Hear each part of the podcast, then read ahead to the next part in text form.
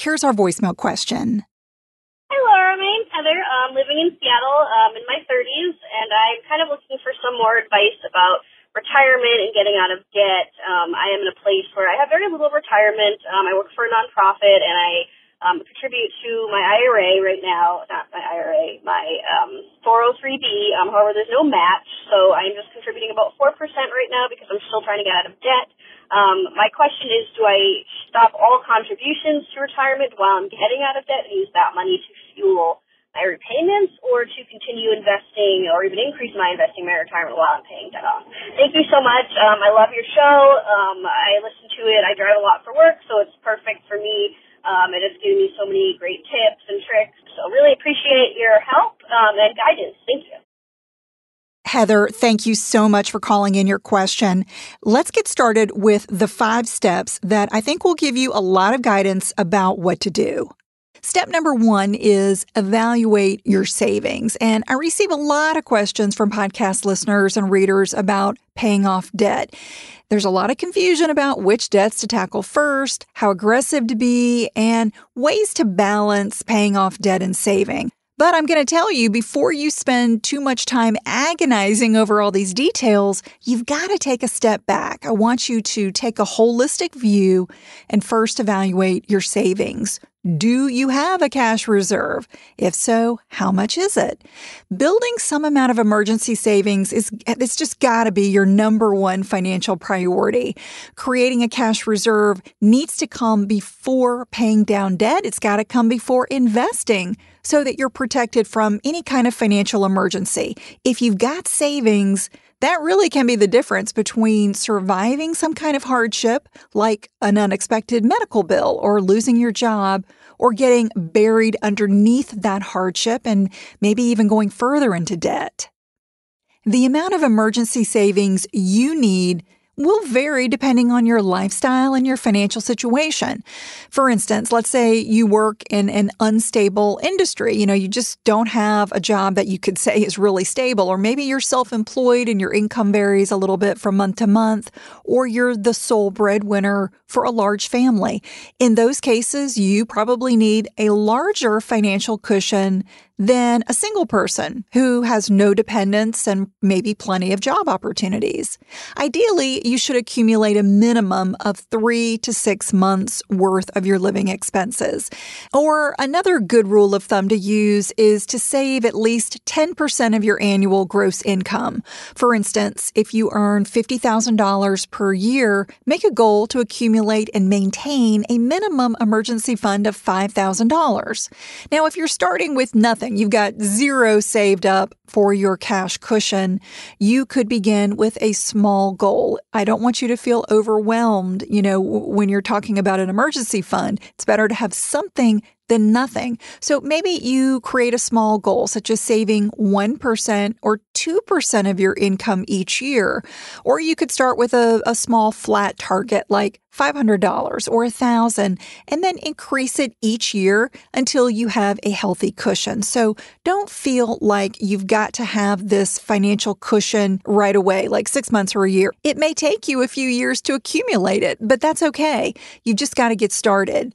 If you try to accomplish other financial goals before you accumulate a cash reserve, even a small one, is that you're putting the cart before the horse. So you want to evaluate how much savings you have, how much you need, and then create a plan to bridge the gap. A common mistake to avoid is investing your emergency savings or thinking that you can just tap your retirement fund if you need some extra money.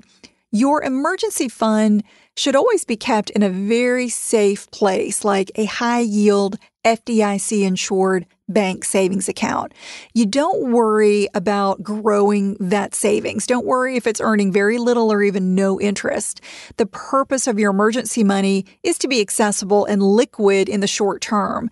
If you invested it, the value could literally shrink to nothing the moment that you so desperately need to use those funds. So you don't want to expose those emergency funds to any amount of risk. Being financially responsible means that you are prepared for a day when bad luck may strike. It happens to all of us. Think of your emergency fund as an investment in yourself, and that's going to ensure your future financial safety and happiness. So if you or Heather don't have enough savings in the bank to handle an unexpected hardship, that is your first financial task.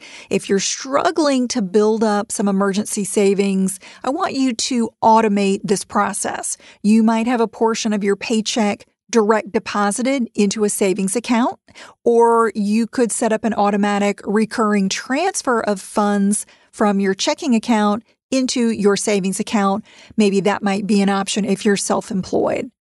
All right, moving on to the second step, which is fill your insurance gaps.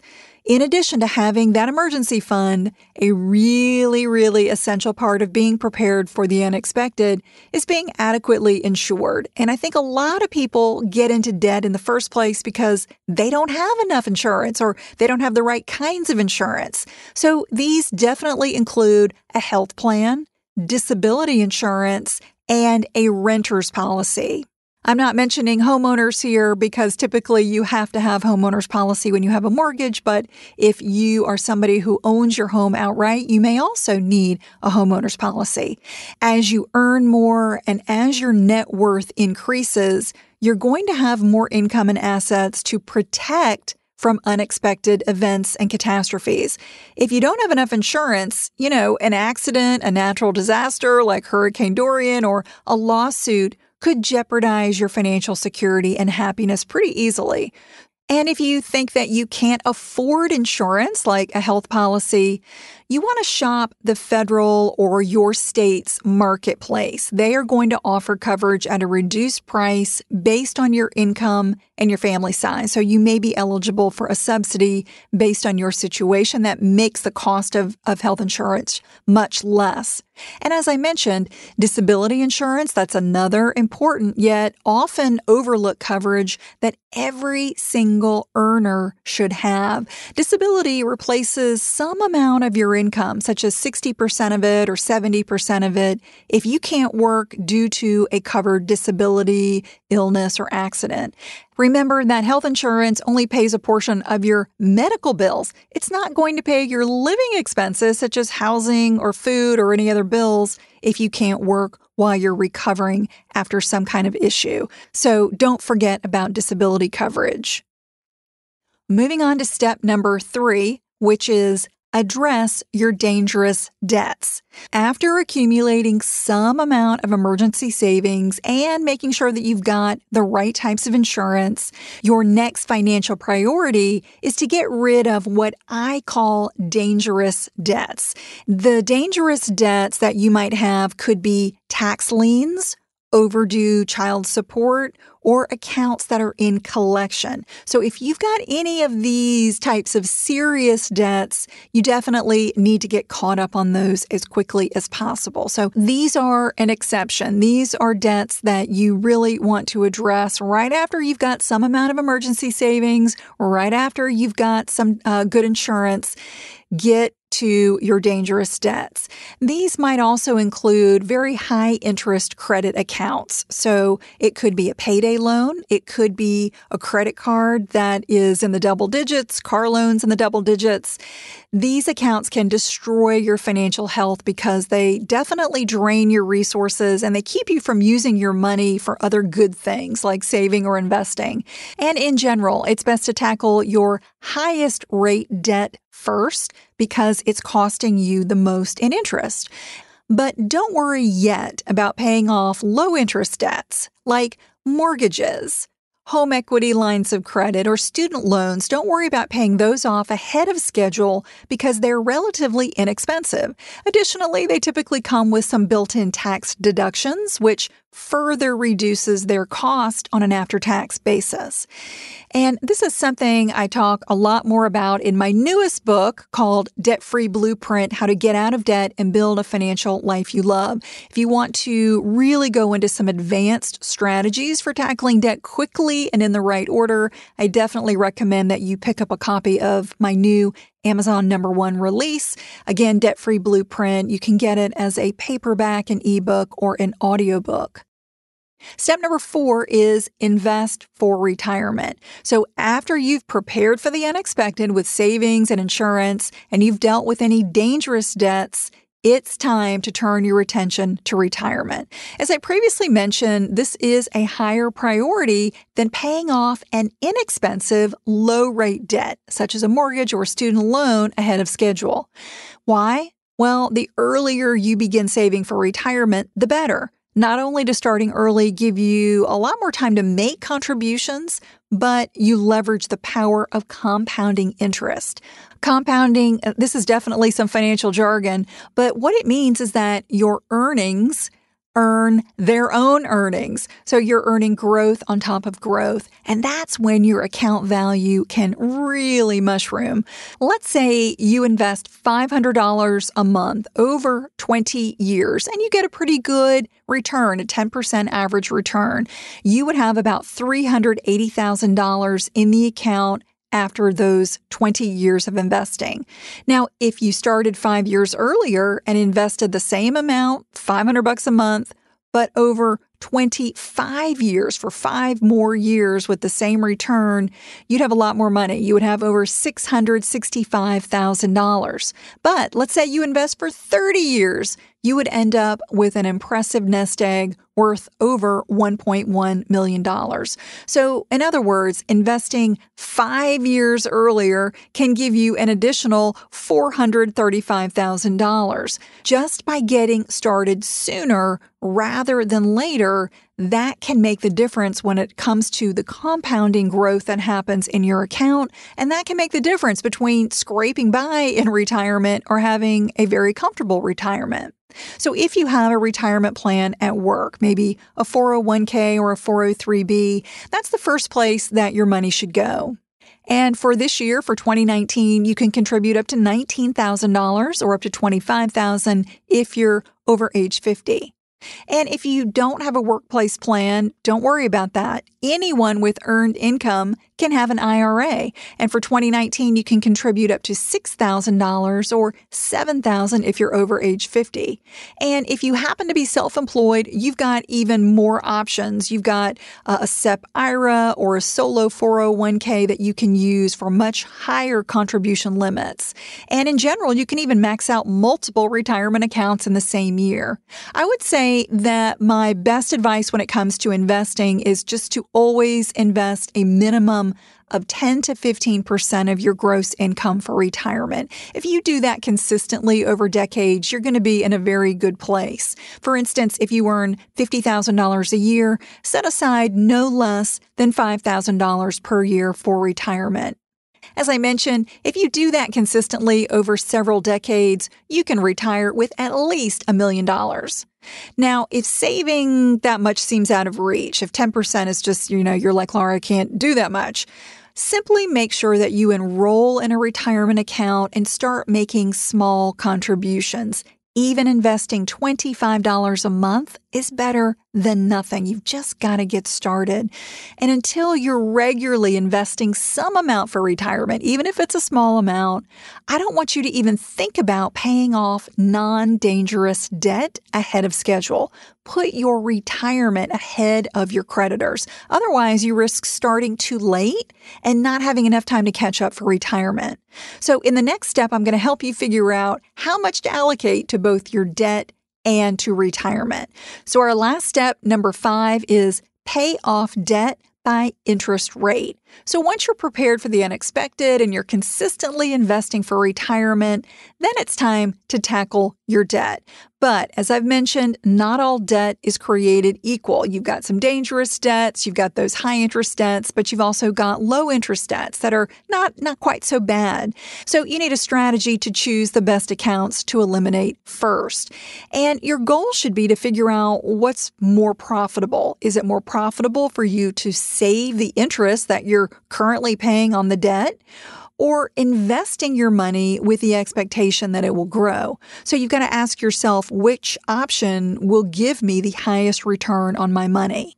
Paying off debt gives you a straightforward, guaranteed return. For instance, if you're carrying debt on a credit card that charges 26% interest, paying it off gives you an immediate 26% return. You would be very hard pressed to find an investment that would pay you a 26% return after taxes. So paying off a high rate credit card debt is a no brainer. That's a much smarter financial move than investing.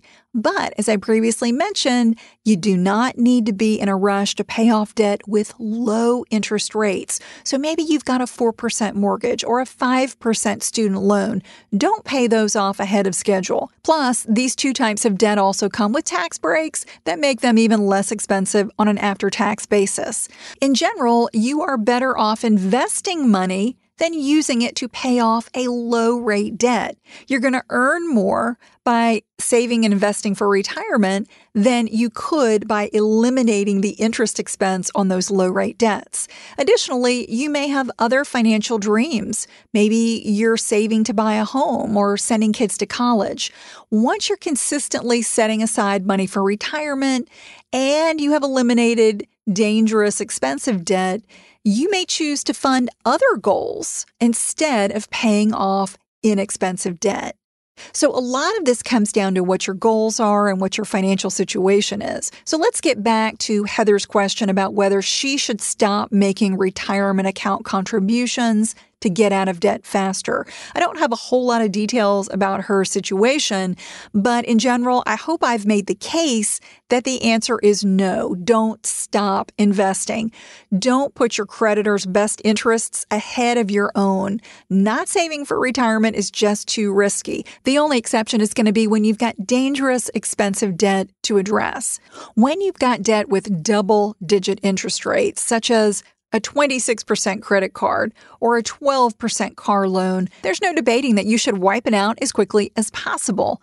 Just tackle it while simultaneously saving some small amount for retirement. Don't stop the momentum on your contributions. You may want to scale them back while you tackle those dangerous debts. But before you prepay a low rate debt, especially one that comes with tax deductions, consider that saving for retirement is usually a smarter move over the long term. So I would rather you max out that retirement account before you pay off a mortgage or before you pay off a home equity loan. Plus, prepaying a low interest loan could leave you cash poor and that would not be good in the case of an emergency, you know, unless you've got a very healthy emergency fund.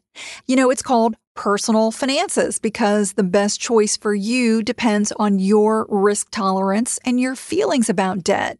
Once you take care of yourself by building an emergency fund, having insurance, and investing some amount for retirement, how you prioritize extra money is really your call. Just make sure that how you spend money aligns with your values and it always moves you closer to achieving your financial goals. If you have a money question or an idea for a future show topic, I would love to hear it. We have a voicemail line if you'd like to call in your question or comment, just like Heather did. Call 302 364 0308 to leave your message, or you can send me an email by visiting my contact page at lauradadams.com. Be sure to join me next week for a special episode. You're going to hear my interview as a guest on another podcast where I'm talking about my favorite ways to save money around the house. Be sure to subscribe to the Money Girl podcast so you're notified when each new show episode is available.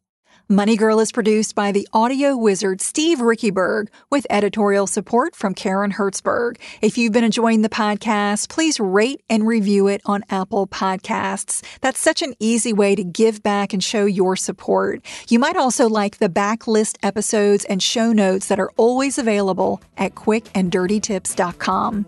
That's all for now. I'll talk to you next week. Until then, here's to living a richer life. Música